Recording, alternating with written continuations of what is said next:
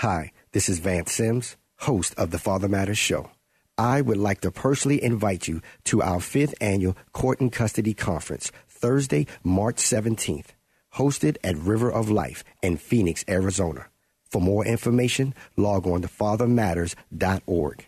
Special guest speakers and representatives from Department of Child Safety, family law attorneys, and Division of Child Support Services.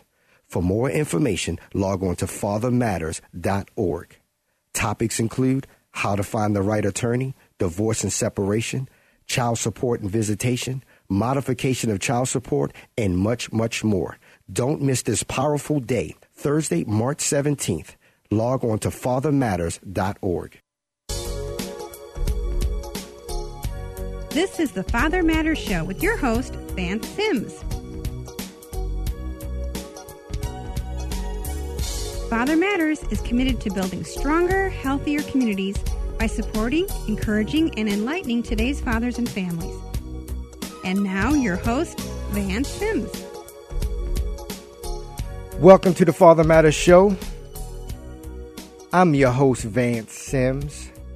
Thank you for joining us on Faith Talk 1360 KPXQ. If you have not yet partnered with Father Matters, would you please consider becoming a Father Matters partner? The Father Matters show is listener supported, and all Father Matters programs and services are free to the community because of your generous donations. For more information about donating to Father Matters, log on to fathermatters.org and click the Donate to Father Matters icon. I had the opportunity to uh, bring a microphone in for a certain section of one of our mother to mother workshops. And men, I really want you to tune into this. I want you to turn the volume up, and I want you to forward this particular show out to to to people everywhere that you know, and ladies, you as well, and moms and fathers, just everybody. Um, you are going to hear a clip, a section that we've done. Again, we do the mother to mother workshops, and I asked the moms, "Can I bring the microphones in? I won't say your names. They nobody even know who you are. People can't see you, but your situations, your tests that you turned into testimonies or stuff that you've been through is going to help someone out there that's listening, from teen moms to to grandmoms and just women in general. And then it should really perk us up as men, fathers, and husbands to realize if we don't step up, stay up, and show up, these are some of the situations that our future daughters and granddaughters are going to get themselves into. So we're going to roll this, but I want you to listen to this particular uh, uh, show today with your heart. Listen with your heart because they allow me to bring these microphones in and they unzip their hearts ladies and gentlemen, and they got raw with us and they shared with us some different things. So, this is what can happen if we as men, fathers and husbands, are not around. How our daughters, future daughters, will, will can end up, can not will, but can end up with alcohol abuse, drug abuse, domestic violence, trying to fill a hole that we left in their heart. Jeremy, let's roll this, my man. 14 million people in the United States are alcoholics or abuse alcohol. They tell themselves they are not alcoholics because they never drink before 5 p.m., or they make it to work every day, or because dinner is always on the table on time. They know that excessive drinking can ruin lives through betrayal, broken promises, lost jobs, car accidents, and a host of other personal tragedies.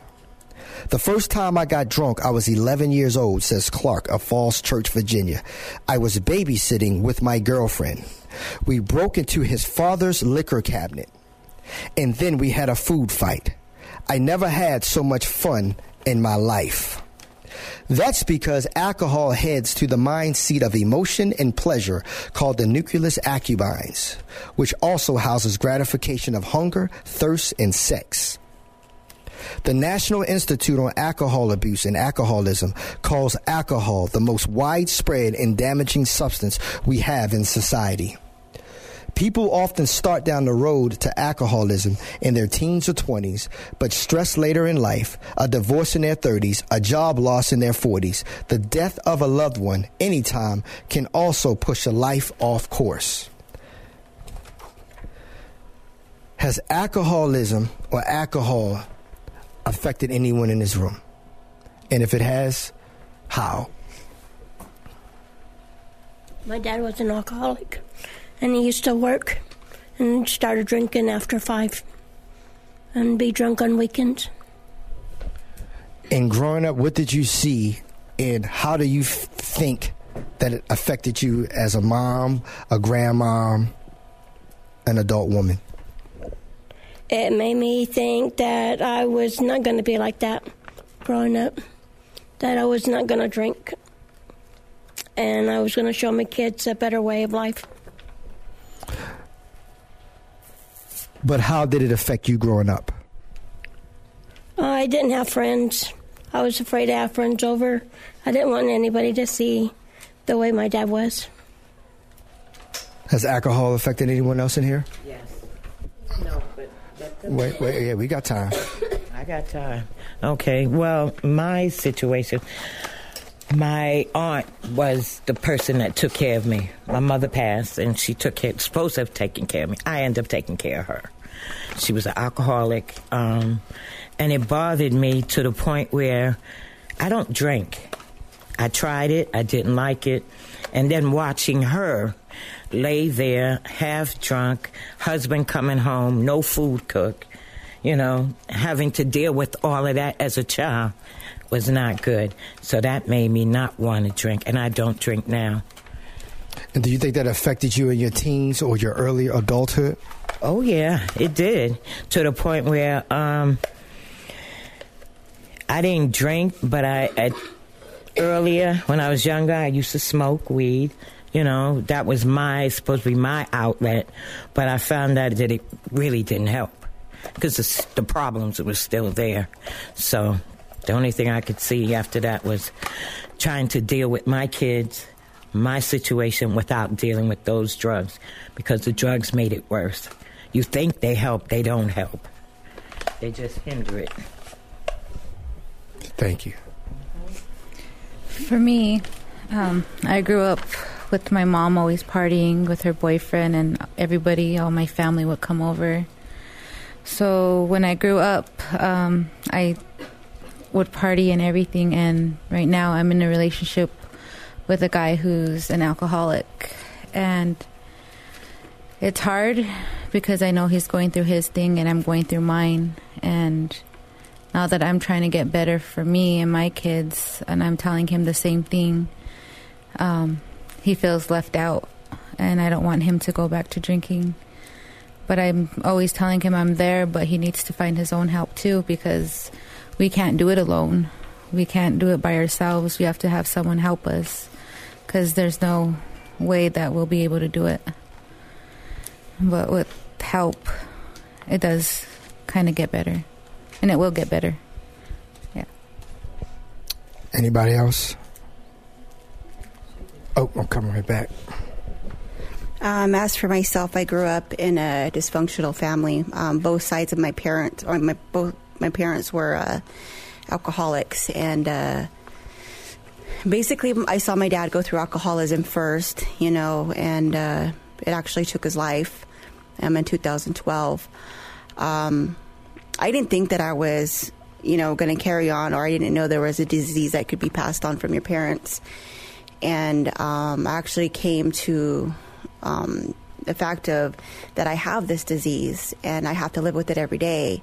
And this disease that I have, you know, had me in, you know, so much denial, and I put my kids through so much, you know, and you know, when I finally came to realize, you know, that I have this disease and I need help for it, you know, I was, it, it led me to the streets. I mean, it, it overtook every part of me. You know, I had to give up my kids. You know, it took my job from me. You know, it just everything that that that I should have been focused on was wasn't what I thought it was going to be just because of alcohol. You know, and and that's just how I'm I'm dealing with it now. But you know, I came to a state of mind that I have this disease and I accept it. But right now, I choose to do what I need to do to get myself better for myself and my kids. And did you see some things growing up that you think that uh, no child should have saw because of alcohol?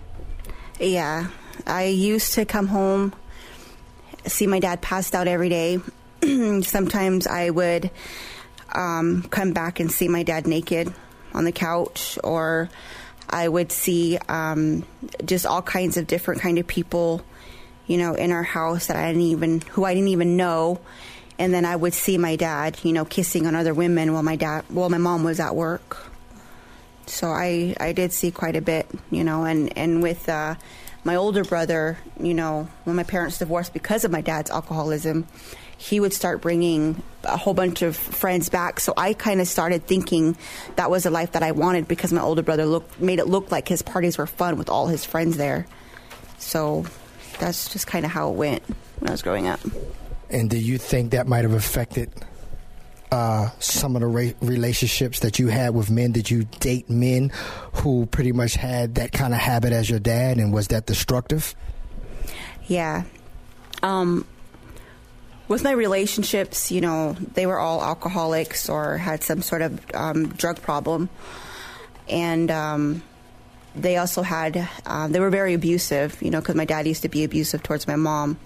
So I thought it was, I actually grew to the fact thinking that it was natural to have a relationship like that because that's what my mom has gone through. And sometimes we got to realize you will remember I said earlier this morning, our kids don't do what we say, they do what we do. And if we allow ourselves to be abused, or if we abuse substance or pornography or things like that, and if we keeping those type of people around us, our kids must say it must not be that must not have been that bad because mom stayed in the relationship. So then we get into relationships and you're dating the same type of man, marrying the same type of man that your father was. And that's, and that's, and I share this a lot, especially with the men. Our daughters most likely will marry the same type of man that we are. And our sons would most likely grow up to be the same type of man that we are. So I would say to the mom, to the women, your daughters will most likely grow up to be like you and your sons most likely will grow up to get in relationships to maybe even marry someone just like you. Anybody else want to touch on alcoholism? We're going to move to abuse. Can you read abuse? What does that say? Drug abuse, racism, and ageism. Right. So we're going to talk about abuse physical, mental, Oh. and verbal. That's okay. I'm sorry. That's all right.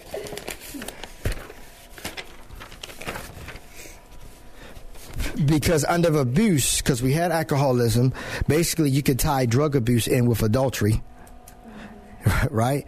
And you could tie pornography because if you're into pornography, most likely there's alcoholism, most likely it's drug abuse, most likely if, if somebody is married and involved with all this stuff, that might most likely be adultery. But we're going to talk about definitely mental. definitely mental. So abuse, physical, mental, and verbal. Here are some under abuse. Listen to this. Domestic violence can range from a gunshot to a look.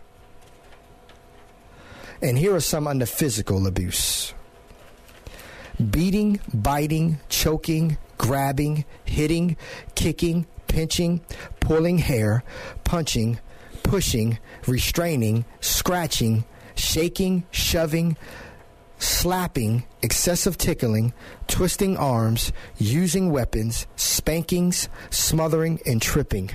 All of these fall under domestic violence. From a look to a gunshot, a look is considered domestic violence. Here are some of the mental abuse put downs, name calling, mind games, extreme controlling behaviors, conditional affection, loss of identity. And here are some under verbal abuse. Threats to end the relationship, threats to do harm emotionally or physically, threats to life, to take the children, to commit suicide, to report to the authorities, forcing the abused to break the law. And here are more forms of abuse slash domestic violence. Economic abuse, property violence, silence and isolation, spiritual abuse, stalking, power, and humiliation. Anybody want to touch on domestic violence? has it affected you? Have you been in, in involved with it, a victim of it? You saw it growing up. Well, I was a victim of physical abuse. My first husband was an alcoholic, and he used to beat me, and he stabbed me once in the stomach, and he used to throw me up against the walls and and put his arms around my throat. And my second husband was mental abuse and verbal abuse, but he didn't so much drink.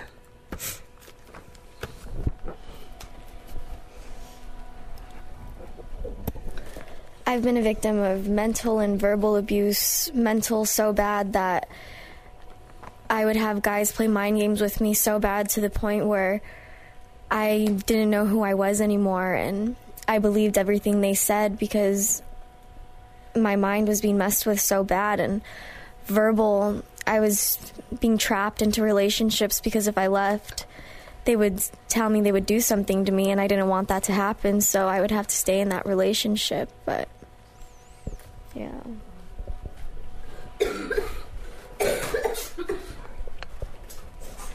I've been in uh, three major relationships, and all three of them were abusive. But it was always one would be uh, much worse than the than the other one, and then the other one would be worse than the other one. So it's just like it kept getting worse and worse and worse. And my last uh, relationship, who I'm um, in the process of wanting to get a divorce with, he's been in, in and out of prison for nine years, and. Um, it took me a very long time, you know, to understand how much, you know, I was abused and, you know, how much he was a trigger in my life to, you know, let alcohol be the solution, you know, to make me feel numb towards everything that he's put me through. Because to this day, I still have flashbacks. And the last incident I had with him before he left for prison a year and a half ago was before he threw that spear at his cousin and almost took his life. I didn't even bother to think of to report that he had stabbed me with that spear in the arm and in the in the thigh because I was trying to protect him because I was thinking this is my this is my baby's daddy and you know he's already been in, in and out of prison and and I and he really he really made me feel like I needed him there. And I took all that pressure upon myself because he practically brainwashed me and he put me down so low thinking that he had me thinking that he was the only one out there for me and who he that I, I I needed him like I needed his approval of who I was. And he just put me down so low that I thought I was only good enough for him. Like I couldn't get anybody else. I couldn't be with anybody else. So that's how I started putting myself out there. And I and I treated myself like trash because of all the abuse that I went through verbally mentally physically economically like everything. I went through everything with this man. And I just I can't do it no more. I can't. I'm done. I feel I feel like I'm just done. So when we share the information that we sharing as adult women, how did it affect you in your childhood? Because when you were sharing that you was with men that would say things to you and you would say, I'm not going to leave because I believe that. What made you even want to stay in a relationship like that or even end up being in a relationship like that?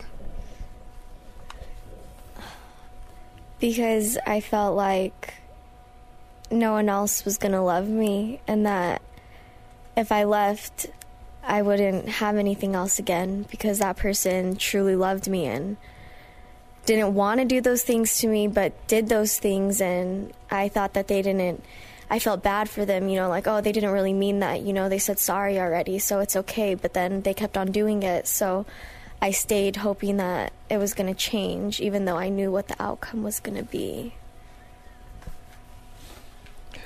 If I can ask anyone this question and let me know.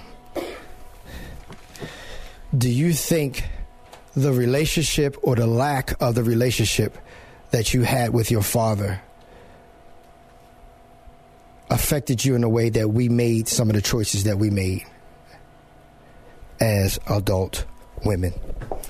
Um, my stepfather was very abusive. He was physical, mental, sexual, verbal, everything. And I so I, growing up, there's there's a two of my last boyfriends that um, I kind of just let them do whatever they wanted, just because I felt like I wasn't good enough, and just because I kind of grew up like that, and so I definitely feel like. Um, the the relationship I had with my stepfather because my real dad died when I was four, so I didn't have a relationship with him. But with my stepfather, because of everything that happened, I definitely feel that it impacted my relationships with my boyfriends. And a, and a lot of times, and thank you for sharing that. And a lot of times, when little girls, when things like that happen to little girls, that's what they put value on and they think, well, if my dad did it, or if my dad was out of my life, or if my stepdad did it, or if my uncle did it, and they always say things like, well, this is how we express love, or this is special, all the other bull crap that they say.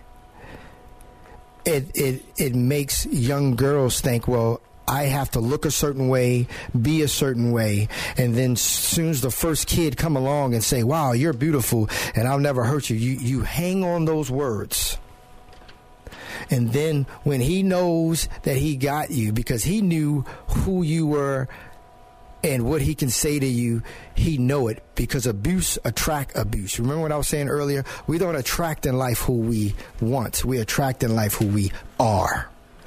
Because there could be one woman walk by and the guy will look at that woman and he will know in his heart, in his spirit, that person won't take that crap. But the next woman can walk by and it's like, man, all I got to do is say, you look nice today. You carry yourself the way you want to be treated. You show people and you allow people to treat you the way you want to be treated. And a lot of that have to do with the breakdown of relationships, with the breakdown of fatherhood, stuff that you saw growing up. We wanted to bring that to you uncut Fellas, I need you to step up, stay up, and show up and help me out. Join me March 9th for our Fathers Mentoring Fathers Workshop. Log on to fathermatters.org for more information about that. Let's get together, man. Let's get our hearts, okay? And if you having issues with custody and issues and divorce, join us March 17th for the Father Matters 5th Annual Court and Custody Conference. Thank you for tuning into the Father Matters Show. Send us your questions or comments to info at fathermatters.org. Thank you to my engineer, Jeremy Siegel.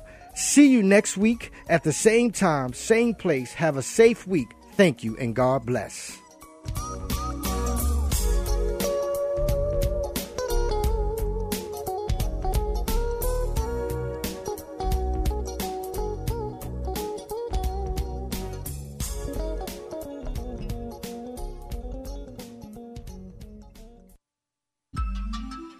Hi. This is Vance Simms, host of the Father Matters Show.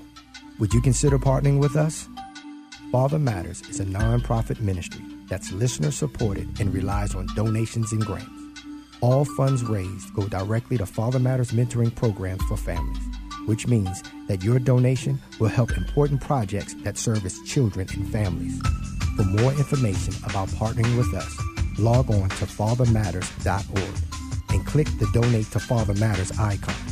Together, let's build stronger, healthier communities by supporting, encouraging, and enlightening today's fathers and families.